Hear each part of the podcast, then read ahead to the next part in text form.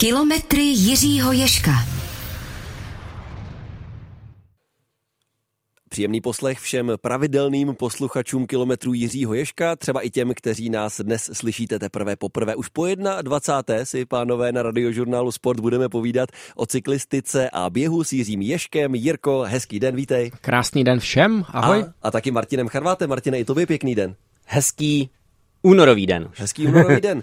Tak uh, už jsme hodněkrát začínali cyklokrosem, ale uděláme to znovu, protože mistrovství světa v táboře se nám blíží. Týmová štafeta už se, Jirko, jede zítra. Co víme aktuálního, co tebe zaujalo za poslední dobu? No já se zaprvé těším, protože se do tábora už zítra v pátek eh, pojedu podívat právě na tu štafetu, protože jsem ji vlastně nikdy naživo hmm. neviděl, akorát uh, jsem viděl třeba v té bajkové verzi a myslím si, že ten český tým jako není určitě bez šance.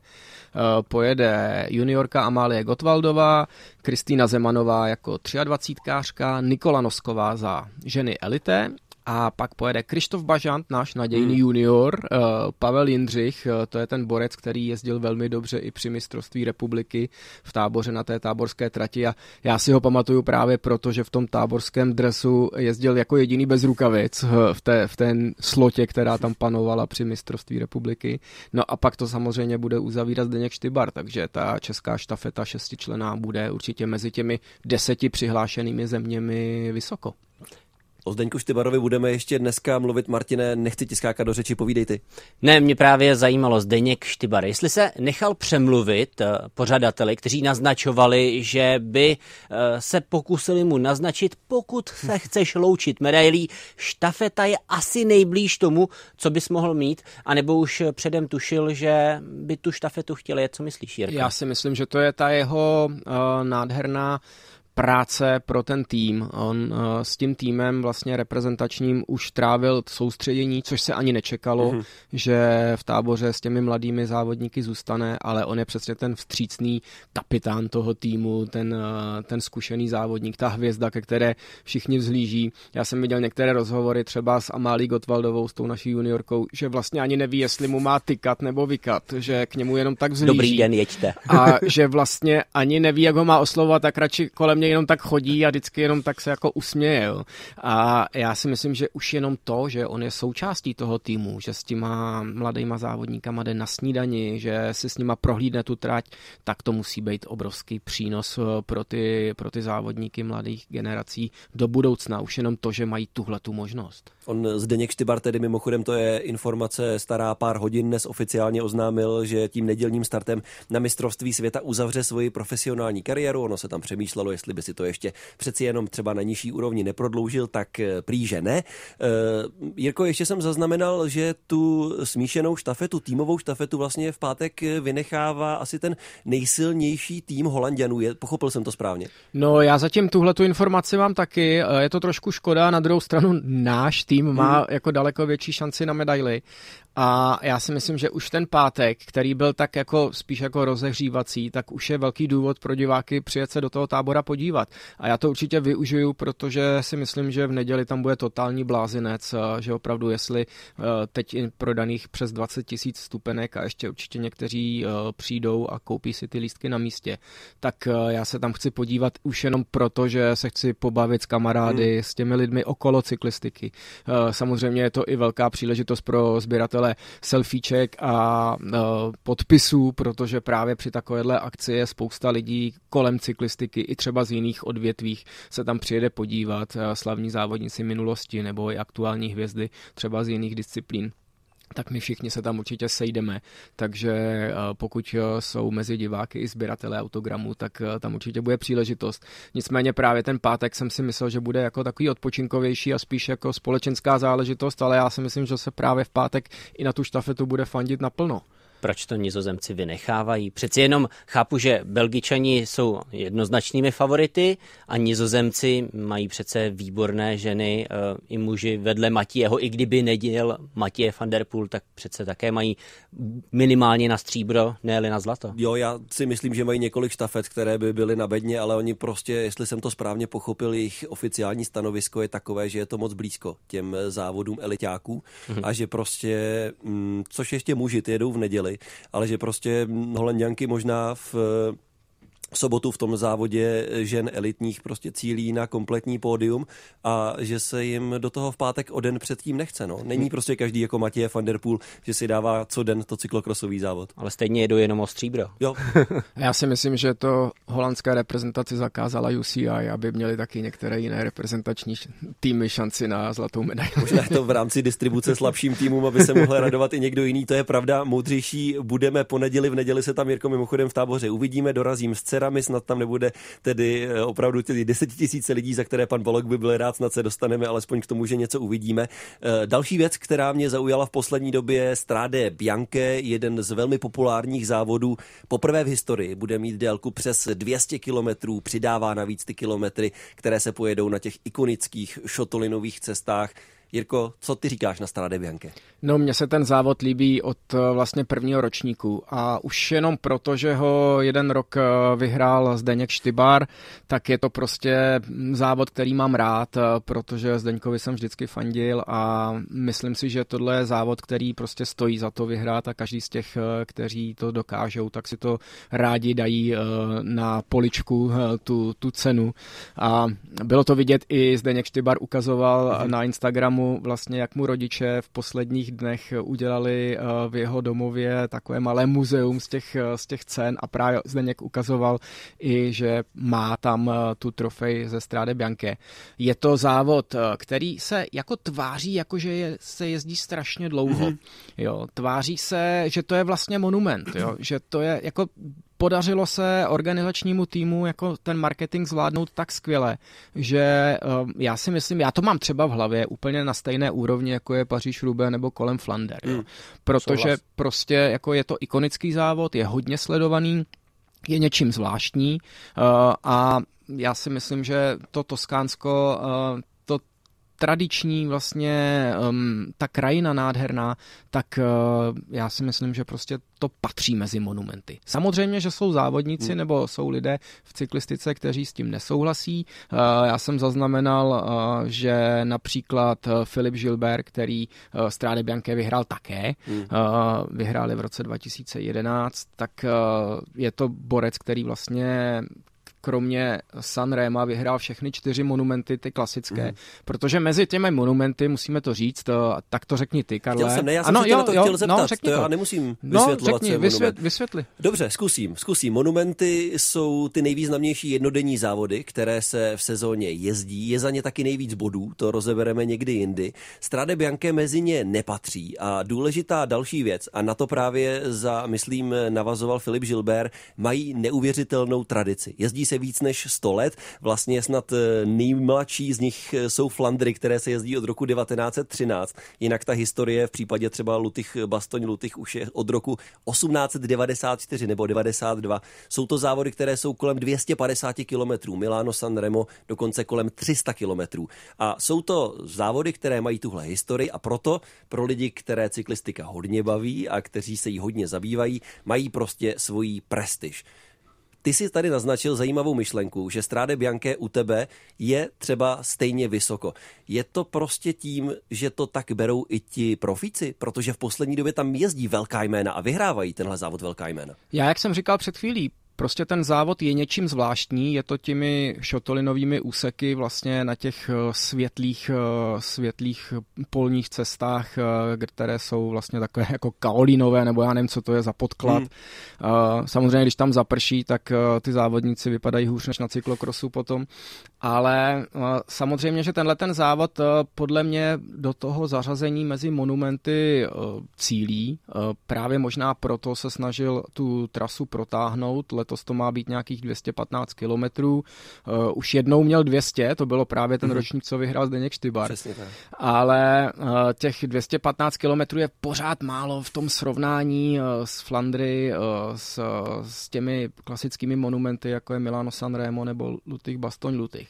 Uh, Filip Gilbert navíc říkal, že by to byl další monument v Itálii a že když se Mezinárodní cyklistická unie snaží jako rozšiřovat cyklistiku do ostatních zemí, tak on navrhoval, že třeba mezi monumenty by spíš patřil Amstel Gold Race, který se jezdí vlastně v Holandsku od eh, roku 1966, anebo španělská klasika San Sebastian, která se jezdí jako první závod po Tour de France vždycky v létě hmm. a že by to bylo takové rozprostřenější hmm. tou sezónou.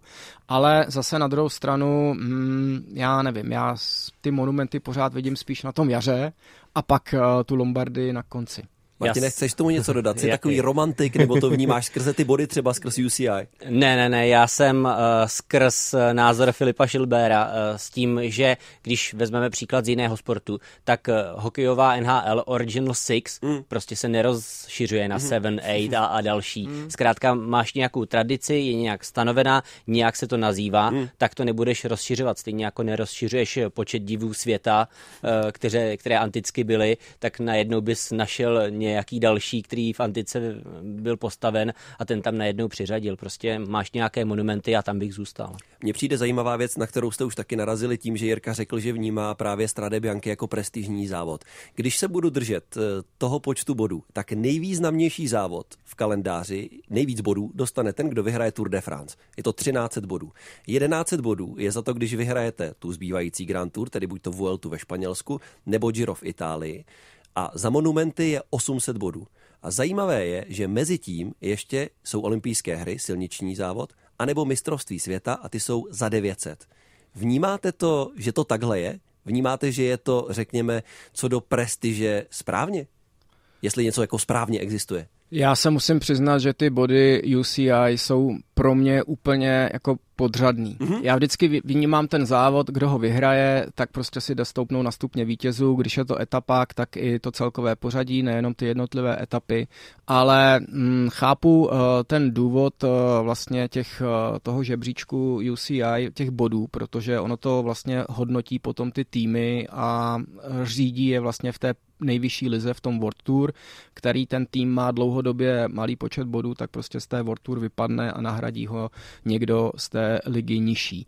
Samozřejmě je to bodování jako třeba v hokejových ligách. Eh, někteří ty závodníci si nesou ty body samozřejmě také a tím zvyšují prestiž těch svých týmů.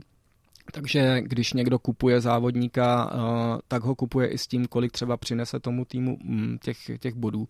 Ale pro mě to je jako zbytečná matematika a pro jako z pohledu fanouška je to v podstatě podřadná záležitost. Mně pocitově šlo o to, jestli vidíte víc jako mistra světa nebo vítěze Jira a, a podobně. Jestli to takhle vidíte, že to bodově sedí. Takhle jsem to myslel. Úplně jo. jak to vnímáte jako fanoušci cyklistiky? Bráno takhle, tak uh, si myslím, že olympijské hry v mají v cyklistice podobnou roli jako například v tenise. Dejme hmm. tomu, že v tenise um, to je plus minus pro někoho bráno, řekněme, jako pátý Grand Slam, ale musíte hodně chtít to tam vidět. Eh, pro někoho samozřejmě jsou Grand Slamy čtyři, hmm. podobně rozšiřování jakou monumentů, stejná situace z mého pohledu, eh, kdy vlastně eh, se to zkrátka bere jako závod trochu vedle a pokud v cyklistice je to v současnosti tak, že o 100 bodů, vlastně o řekněme jednu devítinu, hmm.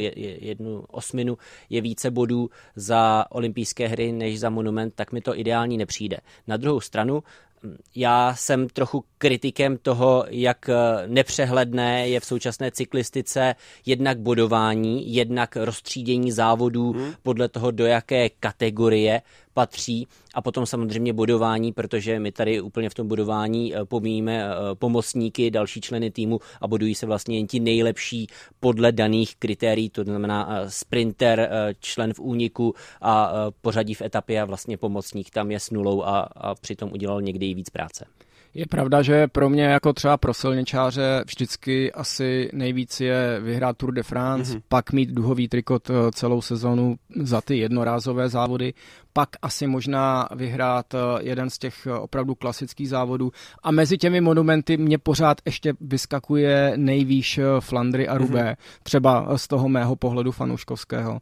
A až teprve potom je třeba ten silniční olympijský závod a olympijská časovka. Hmm. Zase v jiných disciplínách, jako je třeba dráhová cyklistika, tak tam ta olympiáda je obrovský vlastně startovač té kariéry pro každého závodníka, protože třeba musíme říct, že Bradley Wiggins, eh, když začínal vlastně jako dráhář a vyhrál eh, dvoje olympijské hry, tak až teprve potom se dostal vlastně do té možnosti stát se špičkovým silničářem a otevřelo mu to kariéru, takže tam ta samozřejmě hraje roli víc, stejně jako třeba na horských kolech, mm-hmm. ale ta silnice je přesně, jak si říkal ty Martine, je to hodně podobné tomu tenisu, že jsou tam ty uh, léty prověřené prestižní uh, soutěže v tenise a ty Grand Slamy a tady zase v té cyklistice máme ty monumenty a ty Grand Tour.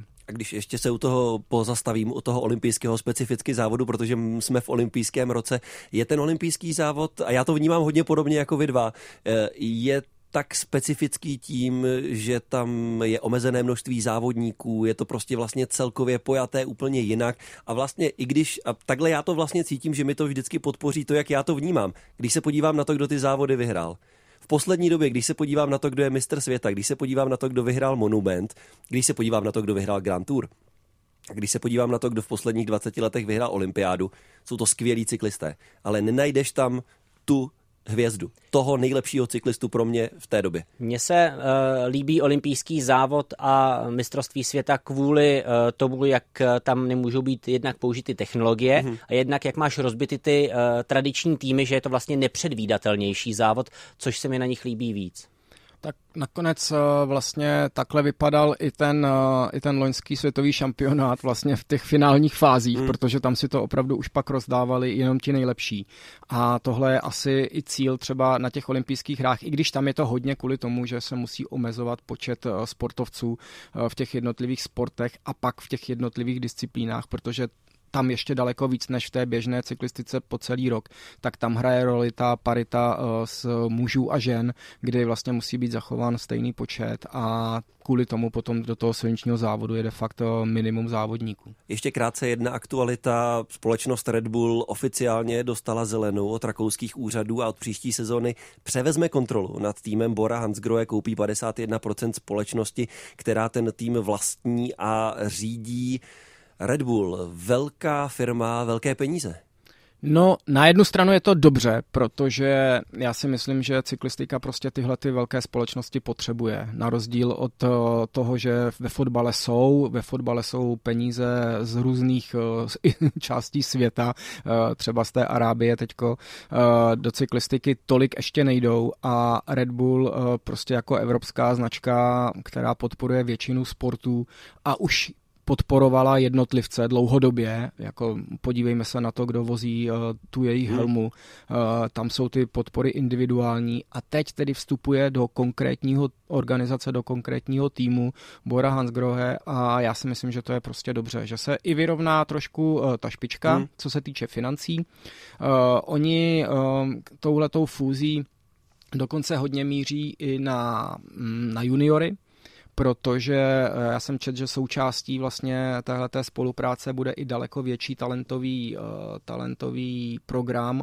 Oni mají development team, uh, vlastně dříve se jmenoval Team Auto Eder, teď je to Grenke Auto Eder, v něm jezdí náš třeba Krištof Král, mm. který musíme připomenout, že se stal vlastně nejlepším silničářem loňské sezóny ve svém mladém věku. Při anketě, kde jsme my tři byli, máme krásné fotky, podívejte se na jeden z našich Instagramů, jak nám to slušelo na králi cyklistiky, tak právě Krištof Král jako fakt jeden z obrovských eh, talentovaných závodníků jezdí právě v tomhle development týmu. Eh, mně se líbilo, že oni měli letos takovou jakoby reality show přes zimu, kdy na soustředění pozvali 15 vybraných eh, talentovaných závodníků z celého světa, z různých zemí a oni soutěžili o dvě místa mm-hmm. během toho soustředění. Kdo z nich, z těch 15, uh, bude na tom nejlíp během toho soustředění, tak si ho tým vybere a dá, dá jim šanci. Uh, nakonec to vyhrál uh, jeden z irských závodníků a jeden z Rakušanů, Anatol Friedl a Ir Patrick Casey. Mm-hmm. Takže oni se stali partnery Krištofa Krále a je to krásný, na tom je vidět, že prostě dává díky těm finančním podporám tahle ta organizace šanci těm mladým a rozvíjí tu cyklistiku zase dál. Zeptám se jim Martina Charváta na to, co si o vstupu Red Bullu takovýmhle způsobem do cyklistiky myslí, protože je to, no nebudu říkat protože, co si o tom no, myslíš? My míříme možná stejným směrem, hmm. Karle, protože já si říkám, že uh, z toho, jak některé sponzory, kteří se snaží pohybovat ve světě sportu napříč různými odvětvími hmm. sleduju, tak si říkám, že uh, někteří se snaží buď zacílit na celý sport, celý nějaký sektor, jiní si vybírají a zrovna u některých eh, typů sponzorů jsem si myslel, že to bude spíš zamíření na celý sektor té silniční cyklistiky, tak jako například eh, některé automobilky nebo některá automobilka eh, při Tour de France a podobně.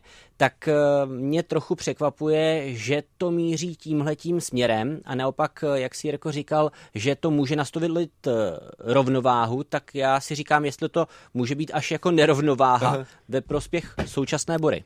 Že by se to kivadlo finanční převážilo uh, třeba, no, já nevím, jak 10, byl Ineos, jak bylo Sky Přesně, 10-15 let byl Ineos, teď je, teď je Emirates. Já chápu ty pohledy z jedné i z druhé strany. Je pravda, že za poslední dobu vstoupily do cyklistiky velké firmy, vstoupil Decathlon, vstoupil Lidl, mluvilo se vlastně eh, v té fázi, kdy se nevědělo, jestli se Vizma bude spojovat eh, s Quickstepem, tak se mluvilo třeba i o tom, že by mohl do cyklistiky vstoupit Apple nebo Amazon, takováhle opravdu obrovská jména, obrovské firmy. Nestalo se. A já na jednu stranu jsem rád. Já si myslím, že je potřeba narušovat eh, tu hegemonii. Prostě UAE, Vizma a Ineos mají nejvíc peněz a já budu rád, když jim bude další stáj konkurovat. Chápu to, co říká říkáš ty, chápu, že ten Red Bull, jestli náhodou opravdu není uh, slonem v, v místnosti, protože to je firma, která opravdu má obrovské obraty, obrovské zisky. Uh, a navíc je to pro mě vlastně překvapení, protože je to úplná změna toho jejich přístupu. Oni si v cyklistice vybírali jednotlivé jezdce napříč stájemi. Ti jezdili třeba s Helmou, jejich samozřejmě uh, víme Vouta fan Arta, Toma Pitkoka. Uh, oni sponzorují spoustu jiných sportů, jsou ve formu Formuli 1, ve fotbale, nebudu, nebudu zabíhat do podrobností. A ta síla za nimi je obrovská. Takže já si říkám, co to znamená. Jestli tohle znamená, že oni teď jsou připraveni, jak ty si naznačil, jít třeba do cyklistiky na 100%, tuhle stáj ovládnout, ta stáj už teď je velice dobrá. A pokud tedy oni by ji postupně začali vylepšovat, tak se můžou dít v cyklistice věci. Na druhou stranu, já možná budu rád, když se v cyklistice budou dít věci. No, tam je, tam je teďko otázka, jestli oni opravdu do toho půjdou tak naplno, jako hmm. když vstoupili do formule, nebo když eh, se rozhodli z roku na rok vstoupit do fotbalu a nakoupili já nevím kolik týmů. Takže eh, jestli budou další týmy přikupovat, anebo jestli jim bude stačit prostě 51% v organizaci Bora Hansgrohe, eh, nabídnout těm závodníkům jak z toho elitního týmu, tak z toho juniorského týmu hlavně tu infrastrukturu přípravnou, protože tím, že oni sponzorují Oni sice, jejich core business je v limonádách, ale uh, oni opravdu mají špičkové lékařské zázemí pro ty sportovce, protože individuálně podporují sportovci napříč eh, všemi letními i zimními sporty. A opravdu si vybírají tu elitu a pro ně jsou kliniky, jsou pro ně testovací centra. Tak jestli tohle to budou moct ty sportovci ty z cyklistiky využívat, tak jen dobře. Mně vlastně ještě napadlo, že už se mluví o tom, eh, že už na Tour de France by mohly být nové dresy mm-hmm. a mhm. tam už by se tohle logo mohlo objevit v mnohem významnějším, řekněme, provedení. A říkám si zase, že to ukazuje, že cyklistika je tak nějak středně velký sport, že to není nic levného, pokud chcete tu stáj celou ovládnout, ale pro takovou firmu téhle velikosti ty největší týmy, říká se, mají rozpočet kolem 50 milionů eur ročně. To pro Red Bull jsou jako drobné, i když to zní strašně, tak je to tak. A třeba to takhle Red Bull prostě myslí. A je dobře, že ten marketing té cyklistiky po těch problémech před 10-15 lety se zvedá a zajímá prostě tenhle ten sport i ty největší firmy na světě. Za to my jsme moc rádi. Povídat si o tom budeme taky po zprávách. Blíží se 15 hodin 30 minut a kilometry Jiřího Ješka budou pokračovat i po nich. Máme po půl čtvrté, posloucháte kilometry Jiřího Ješka, tradiční pořad, ve kterém jsme se v tomto čase dříve bavili o tom, kdo toho kolik najel. Máme za sebou leden, tak kdo má kolik najeto, anebo naběháno. A zajímá mě to hlavně kvůli tomu, jestli máte víc po svých, anebo na kole. No, a to jsi mě zaskočil teď. Já už jsem, já už jsem čekal, že tady ta, tady ta rubrika už je jako v minulosti a nejsem připravený. Nicméně uh, mám dva dny v lednu, kdy jsem nedělal ani, ani jedno, ani druhý, kdy jsem měl úplný volno, ale jinak uh, zbytek, to znamená 31 dnů, 29 dnů, tam mám uh, zastrčený nějaký trénink, buď to bylo aspoň těch 10 kilometrů běhu, nebo aspoň těch 30 kilometrů na kole, což je takové minimum moje. A je to tak půl na půl, protože já jsem hodně využíval trenažer, takže jsem jezdil hodně doma, když bylo ošklivý počasí a samozřejmě běhat se dá téměř pořád. Já nad tím taky přemýšlím, taky si mě trošku zaskočil, ale zatímco Jirka povídal, tak jsem měl aspoň trochu času přemýšlet. Asi to pořád budou kilometry víc na kole, protože přeci jenom, když už jsem se v eh, té zimě vykopal ven, tak už eh, zase chci, aby to aspoň k něčemu bylo. A přestože jsem běhal docela dost, na moje poměry hodně, tak si myslím, že to přeci jenom kilometrově ta cyklistika pořád převážila. Uh, jo, eh, dobrý měsíc. Teď v posledních dnech jsem to troš, jsem trošku ubral, protože jsem nebyl úplně stoprocentně zdrav a nechtěl jsem tady odkašlávat na mikrofon, přece jenom vydržet na červenou hodinu je něco jiného, než, než si moc odkašlat v normální moderaci každé dvě minuty. Ale dobrý měsíc, dobrý měsíc. No beru to tak, jak to je. Martine, povídej, jak se daří tobě? Jenom abyste věděli, tak Karel si jen tak eh, tréninkově dal během ledna i půlmaraton, takže... No, ale klusem, to je, někdo by řekl, že jsem ho šel. No dobře, ale půlmaraton. Jo. My ostatní to bereme jako půlmaraton, což je pro nás poměrně hodně. Ale já vás musím pochválit oba, protože vás oba sleduju uh, velmi dobře. Uh, Karel samozřejmě jako tím, že se připravuje na jarní závody na kolech, uh, má z nich obavy, tak, vždycky to ano. říkáme, ano, ano. Tak, uh, tak ten má motivaci velkou, ale jako Martin nepotěšil si mě. Jako fakt, opravdu, protože musím jako klobouk dolů uh, sundat, uh, smeknout, protože fakt uh, jako pracuješ na sobě. No já jsem si řekl, že tenhle rok tím, že je přestupný, tak má 386 dní a já chci mít 183 aktivit. 366. Musíme opravit. Kolik jsem řekl? 80, ale to je jasné, ty jsi to jenom se přeřekl. Jo, 366. 366, eh, tím pádem já chci 183 aktivit, abych eh, měl jakoby každý druhý den mm-hmm. něco a zatím mám jeden den sklus, mám 15, tuším, že takže... To mi přijde krásné, jako no, dobrá no. myšlenka.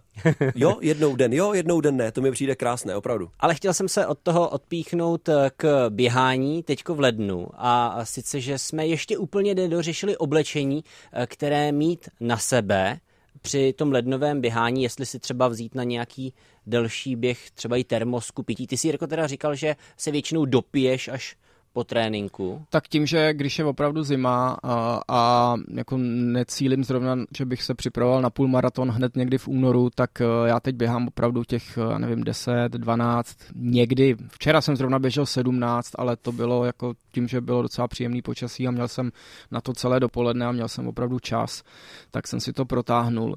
Ale jinak já si sebou teda neberu nic. Eh, vidím ale spoustu běžců, kteří běhají v takových těch běžeckých vestách, což je jenom vlastně taková síťovina a mají eh, kolem ramenou malé lahvičky, že prostě když někdo běží třeba přes, já nevím, 25 kilometrů, protože samozřejmě běžci nabíhají i delší vzdálenosti, tak tam mají nějakou tekutinu a já si myslím, že nad, nad tu hodinu a půl už by člověk se napít měl. Uh, někdy já to řeším tak, že si sebou beru lahev pití a běhám třeba 3-4 kolečka během toho tréninku mm. jako stejně dlouhá, třeba 7 kilometrová a pak mi to hodí těch 22-23 kilometrů a během toho si klidně zastavím a někde u stromu si tam tu, tu lahev položím, ale teďko v zimě by mi asi zmrzla, musel bych mít termosku. Já mám to přesně to, co Jirka popisoval. Takhle, když jsem běžel ten svůj půlmaraton pomalinký, tak eh, já to mám vlastně jako přípravu na to kolo i kvůli hlavě, že taky nechci jenom trávit dlouhé hodiny na kole, tak i mi to přijde zajímavější občas se jí takhle na delší dobu proběhnout a tak daleko prostě bez ničeho já už neuběhnu a navíc i, i z toho důvodu, že já vždycky radši pro jistotu víc, takže sebou radši i na kole, i když běžím, mám těch věcí, pokud jde o jídlo, pití prostě víc, takže jsem si koupil takovouhle leh, vlastně lehkou, levnou vestičku, mám ji mezi bundou a tričkem, nevadí mi to a mám tam přesně takhle zastrčené, mám tam zastrčené ty dvě lahvičky čtvrtlitrové s pitím a měl jsem tam i vlastně trochu jídla sebou, protože zase to spíš tak nějak testuju i na to kolo, kde bude potřeba jíst a bude to hodně důležité pro to, abych to dojel. Teď je taková doba právě na to testování, hmm. že? Vyzkoušet si vlastně, co komu sedí, že už to vlastně nechci testovat v létě, ať už při závodě, nebo při nějakém jakoby delším, ostřejším tréninku ve větším teple. Já jsem teďko viděl krátký dokument o přípravě Tadeje Pogačara a velmi mě zaujalo, že on trénuje vlastně i e, přísun kalorií během, e, během toho tréninku pro závody, protože při závodě dneska je trend, že ti závodníci e, do sebe musí natlačit nějakých 80 gramů sacharidů během každé hodiny, někdy i víc, v závislosti třeba na počasí a v závislosti na tom, na, na té intenzitě. A ono je těžké ten žaludek z nuly vlastně um, připravit na to, že najednou bude během závodu do sebe ten závodník soukat tolik a tolik uh, gelů, tyčinek, uh, různých uh, pochutin, které jim připraví maséři podle nějakého nutričního plánu. Takže oni už dneska při tréninku vlastně zkouší, co to tělo zvládne sníst vlastně technicky nebo jakoby fyzicky strávit. Já to vlastně zkouším teď taky, no, protože jsem to e, načetl, nasledoval a zkouším to taky, protože je to přesně, jak říkal Jirka, nejde to najednou začít jíst jako blázen, ať už při běhu nebo při kole. A taky, i když jsme tu e, minule s hostem rozebírali, že přirozená potrava je pro tělo možná lepší, tak není úplně praktické na zádech eh, vozit třeba na kole nebo při tom dlouhém běhu pět banánů a nějakých osm tyčinek a prostě v tomhle pro mě je přidaná hodnota těch specializovaných nějakých gelů, které jsou drahé, minus, eh, nejsou často moc chutné, minus, ale jsou velmi dobře stravitelné. A to člověk při tom běhu a ostatně i když je dlouho na kole, eh, strašně ocení. Já se omlouvám, já jsem tady ten, který využívá ten nejčastější jontový nápoj nás všech hobíků, takže... Ale tak to já, se... Já jsem pomalejší, mě to došlo až teď, Martine. Ale tak to se dá samozřejmě využívat až po uh, tréninku. Já si nebudu představit, že ano, bych ano. uprostřed běhu si zastavil na jedno orosené, protože asi by ze mě vyskočilo hned za dalším rohem. Ale to, to, tohle zase jsem třeba slyšel od Krise Hornera, vítěze VLT, on o tom taky mluvil, o tom, jak je důležité jíst a stravovat se i při běhu, i při jízdě na kole. On říkal, že většina většina normálních lidí tohle řešit nemusí, protože normální člověk, když jede na kole hodinu nebo hodinu a půl, tak se třeba nemusí ani napít. To prostě vyrazí, vrátí se zpátky domů a doma pak doplní ty kalorie, protože to zase není samozřejmě rozumné, je potřeba ten výdej byl obrovský, ale to, co se tady řeší a to, co Jirka říkal, že řeší tady Pogačar je, aby se mu nestalo, až zase v nějaké 200 kilometrové etapě na Tour de France, kde se jede přes čtyři vrcholy, z něj Jonas Vingegaard na tom třetím udělá trhací kalendář. Tohle jsou ty věci, které jsou mimo normální normální lidi. A aby nemusel do vysílačky říkat I'm done, I'm dead. Přesně tak. no a když si Karle říkal, že jsi to i načetl, tak eh, ty se snažíš eh, spíše orientovat podle toho, co si kde přečteš, anebo spíš vlastní tělo nejprve testuješ podle toho, jak ty to cítíš? Oboje. Snažil jsem se vysledovat, došel jsem k těm závěrům, nebo viděl jsem eh, ty stejné zdroje, co, co říkal Jirka. Je to zajímavé, dneska je k dispozici těch informací strašně moc, což samozřejmě tahle věta často může mít i negativní negativní konotace. Na druhou stranu, eh, když jako novinář snad si troufám tvrdit, že dokážu eh, odlišit zdroje a dneska třeba, jo, žijeme v době, kdy osobní trenér tady je Pogačara víceméně má svůj YouTubeový kanál, anebo navštěvuje jiné e, nějaké novináře a tam mluví o tom, co to je a jak jezdí. A teď zase druhá půlka odpovědi, nechci být příliš dlouhý.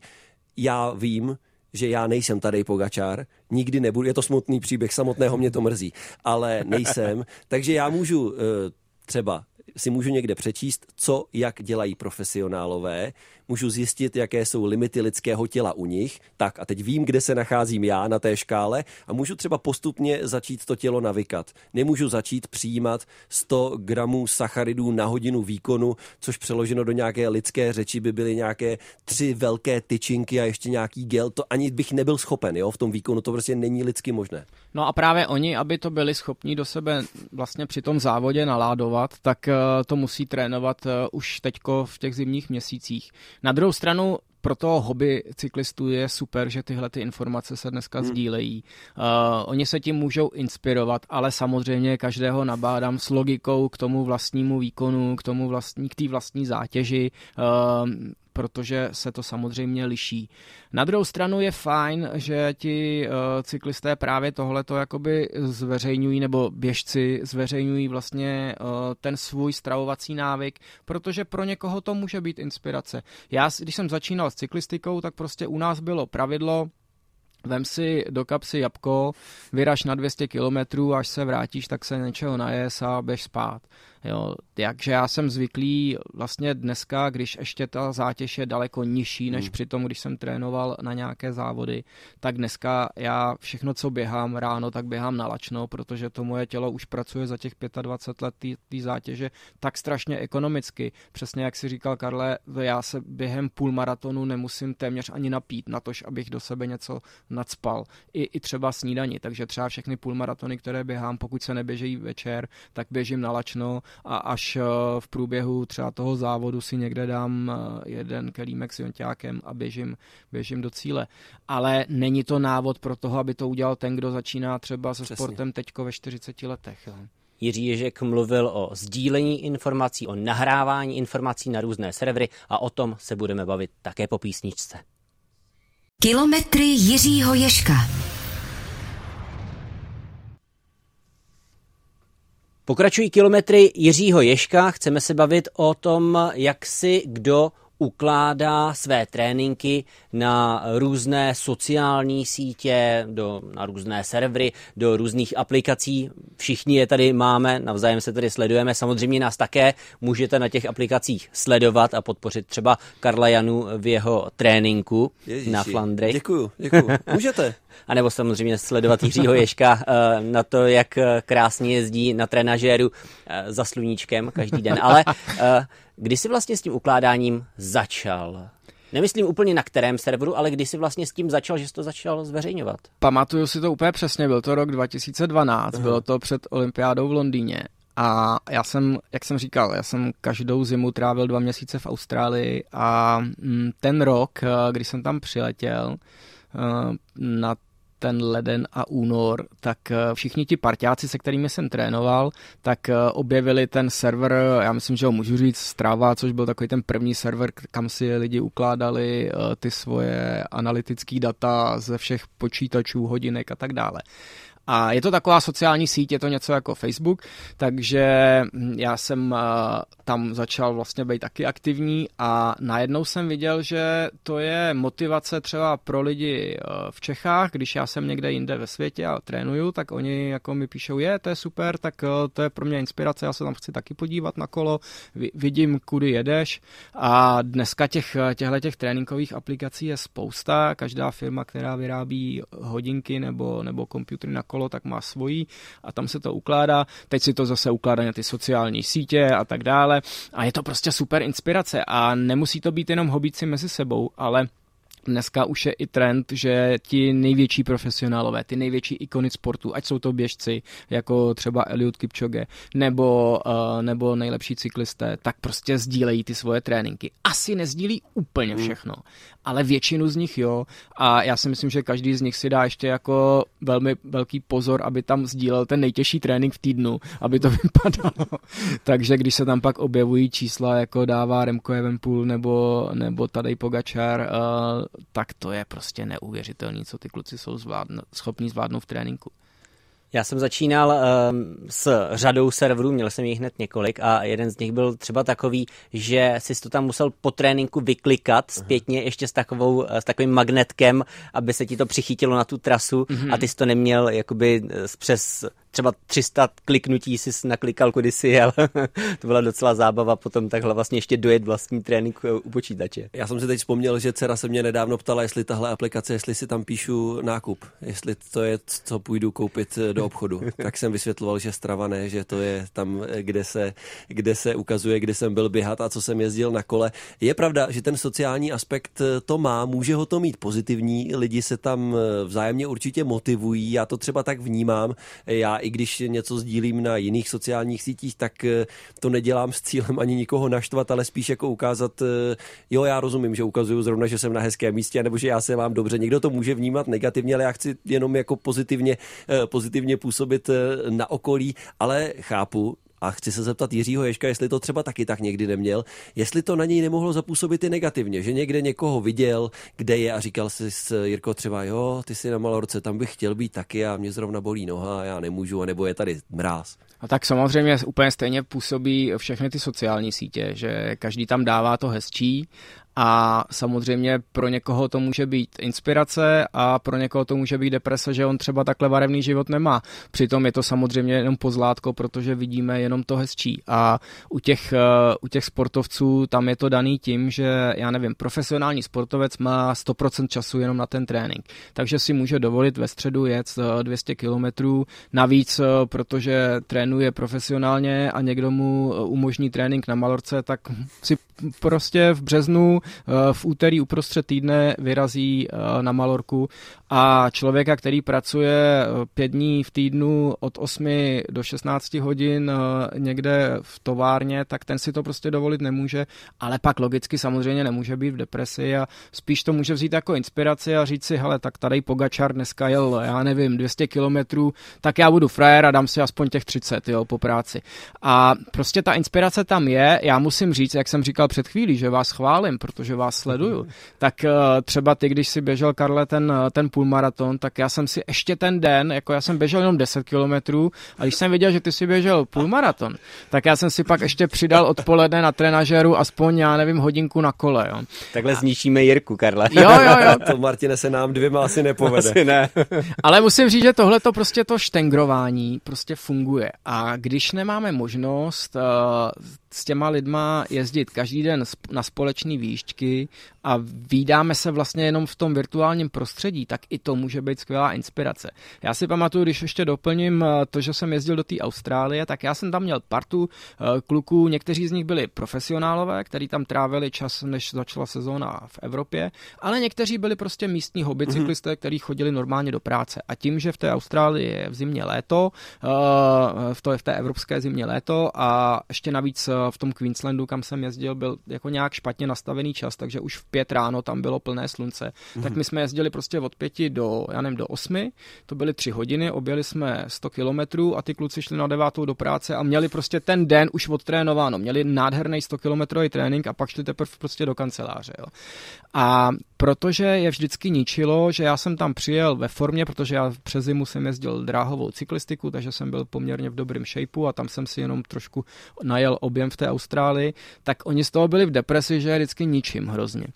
A musím říct, že jeden rok jsem se do té Austrálie vydal a najednou mě všichni začali ujíždět ty hobíci, který normálně chodí do kanceláře. A já jsem týden z toho byl v totální depresi. Já jsem říkal, jak je to možný, tyhle ty kluky vždycky normálně jim v tomhle kopci ujedu.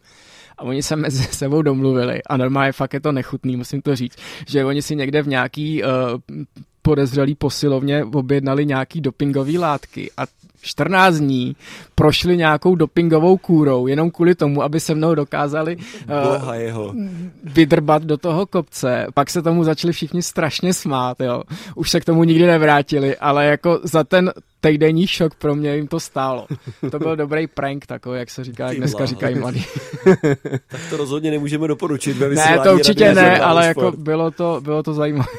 Když se vrátíme k tomu ukládání, jsi Jirko takový ten typ, který doběhne a hnedka to tam cvaká a hnedka to tam musí být na těch sociálních sítích. Jo, no jasně, protože jako je to prostě součást dneska toho sportovního výkonu. Já vím, že mý kamarádi, kteří tohle odmítají, se mi budou smát, dokonce vím přesně konkrétně kdo.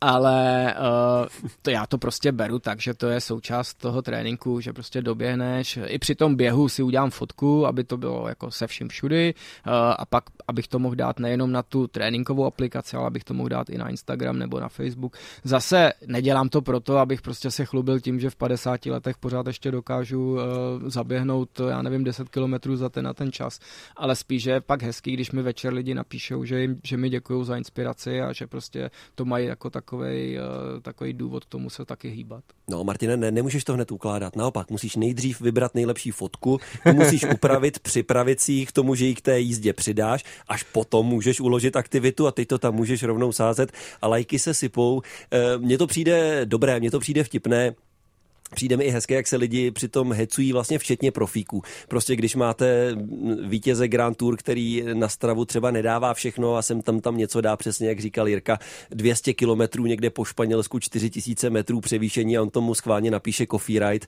jakože pohodička dneska, nebo ještě tam mají prostě oddychový den, že jo. Ale tohle dělají i amatéři, tohle dělají i hobíci a mě to, musím říct, strašně baví. Já si myslím, že tohle hecování je strašně zdravé. Já asi to souvisí s mojí povahou, vím, že někoho to může štvát, ale za mě je to jenom takhle palec nahoru. A ono to může působit i opravdu jako edukativně, že ti profíci, třeba teďko Zdeněk Štybar na těch posledních pár dnů té, té své vlastně nádherné hvězdné kariéry se stal uh, vlastně ambasadorem uh, stejné platformy We Love Cycling, jako mm-hmm. jsem já.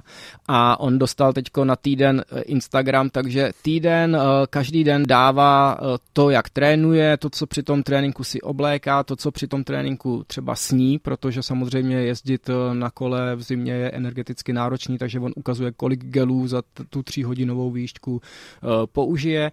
A já si myslím, že to je super pro, pro toho hobby cyklistu, že vidí jako jak může se třeba ještě zlepšit, co si vzít na sebe. Mě také lidé píšou, jo, vidím tě běhat v tomhle tričku, eh, co máš ještě pod ním, protože je minus tři, tak jako to je divný, že nemáš žádnou bundu a já mu napíšu, jo, tak tohle tričko mi stačí, eh, tady ty legíny mi stačí, dám si předtím eh, tenhle ten nápoj, který mě zahřeje a, a jdu běhat. A to je prostě skvělý, že se takhle můžeme navzájem inspirovat. A vlastně třeba ještě pro hobíky, Martina, promiň, mě napadá docela plus, že člověk vidí nejenom kolik toho někdo, koho znáš, dělá, ale taky třeba kde, což je docela dobré i pro získávání zajímavých tras, zajímavých míst, kde kam jít běhat nebo kudy jet na kole.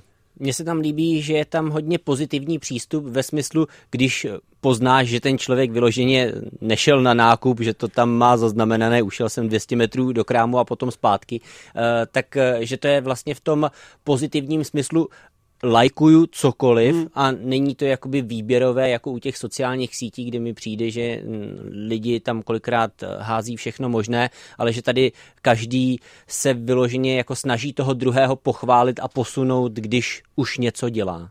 Já to taky celkově vnímám jako hodně pozitivně. Ještě mě napadá jeden úhel vlastně třeba pro sportovní novináře. Někteří profíci tam opravdu dávají i ta data a někdo tam může i sledovat ty vaty a opravdu kdo kolik toho na tom kole ujel a jakou energii vydal. A zase bych tady ale řekl, že tedy u tady je Pogačara, Matího van der Poola a těchto jmén Jona Sevingegorda nenajdeme teď nic.